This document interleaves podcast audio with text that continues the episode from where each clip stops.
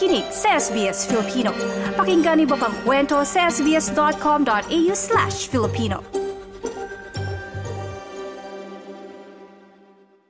Ang rental crisis o krisis sa upa ay patuloy na lumalala sa Australia kung saan bumalik ang vacancy rate sa napakababang antas. Dahil dito, mas nagiging komplikado ang estado ng pag-upa sa bansa.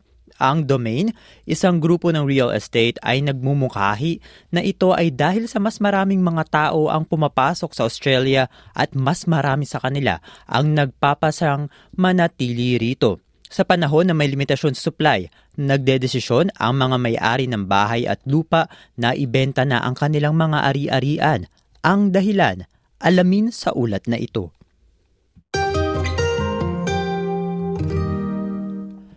Ang national rental vacancy rate ay bumalik na sa napakababang antas kung saan ang rental availability o mga bahay na maaaring upahan ay bumaba noong quarter ng Setyembre sa 0.8%.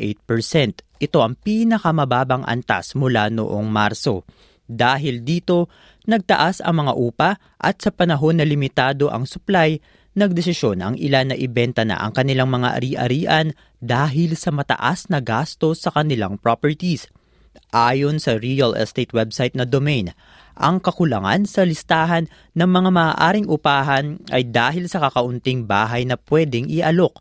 Ito ay kasabay ng hindi pangkaraniwang pagdagsa ng mga tao na pumupunta sa Australia at mas kaunti ang umaalis ng bansa.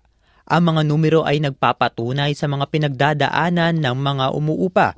Katulad na lamang ni Vivek Arumugam, isang mag-aaral sa Perth na nakararanas ng malaking pagtaas sa gastusin para sa kanyang accommodation sa universidad para sa katapusan ng kanyang school year.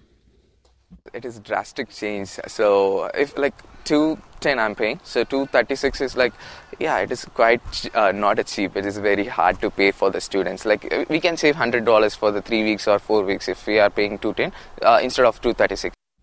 Ang halaga ng pabahay ay umabot sa pinakamatataas na antas sa maraming bahagi ng bansa na nagpapilit sa marami katulad nga ni Vivek na hatiin ang gastusin sa bahay sa mas maraming miyembro. Lord's alternative is like sharing house with the friends. So if I'm going for the individual, I'm looking for individual house. It is very tough to find. I'm planning for next intake, like uh, next semester, with my friends around like four to five friends. We're looking for houses, like flats, some somewhere nearby. Ngunit mas mahirap nang makakuha ng bahay ngayon.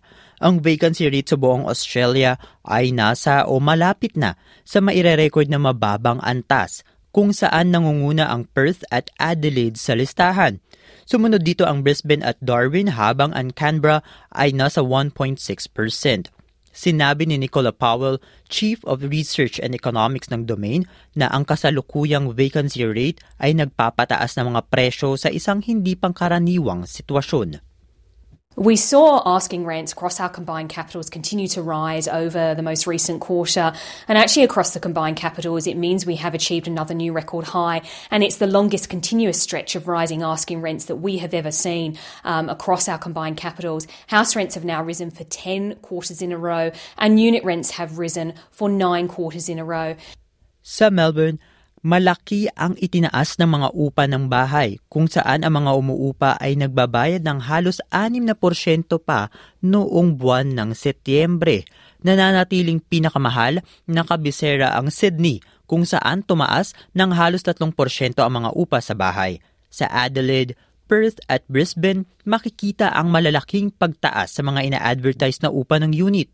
Samantalang nagkaroon ng kaunting pagbaba sa upa ng bahay sa Canberra at nananatiling kaunti lang ang pagbabago sa Hobart at Darwin sa buong quarter. Dagdag ni Powell na kinakailangan ng Australia ng libu-libong bagong bahay para maiangat ang vacancy rate sa dalawa hanggang tatlong porsyento. It has been an undersupplied rental market for such a long time. It really is in the realm of the landlord's market. To get a balanced rental market, we need anywhere between 40 to 70,000 additional rentals across Australia. So that is like adding all of the dwellings in the LGA of Newcastle to Australia's rental market, which is no small feat to be achieved. Subalit, marami sa mga may-ari ng bahay ang sumuko na. Ang mga property na, pag, na pang-invest ay nagpapakita ng halos isang ikatlong bahagi ng mga benta sa Victoria, New South Wales at Queensland noong Hulyo.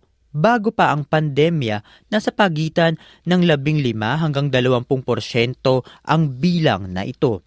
Sinabi ni John Bongiorno, Senior Director ng Marshall White Real Estate, na ang mataas na halaga ng mga benta at ang patuloy na pagsusuri mula sa regulasyon sa kanilang property ang nagtulak sa maraming may-ari ng bahay na mag-atubuling sumuko na. Particularly here in Victoria, we've seen uh, increases in land tax. We've obviously seen the increases in uh, in interest rates.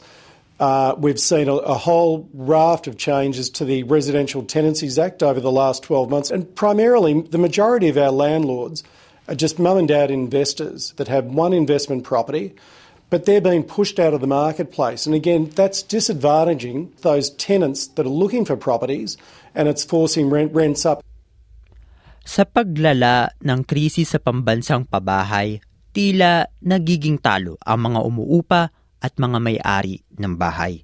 Ang storya na ito ay mula kay Kath Landers at Henry Buckley para sa SBS News na isinalin sa wikang Filipino. Nice yung bang makinig na iba pang kwento na tulad ito? Makinig sa Apple Podcast, Google Podcast, Spotify o sa iba pang podcast apps.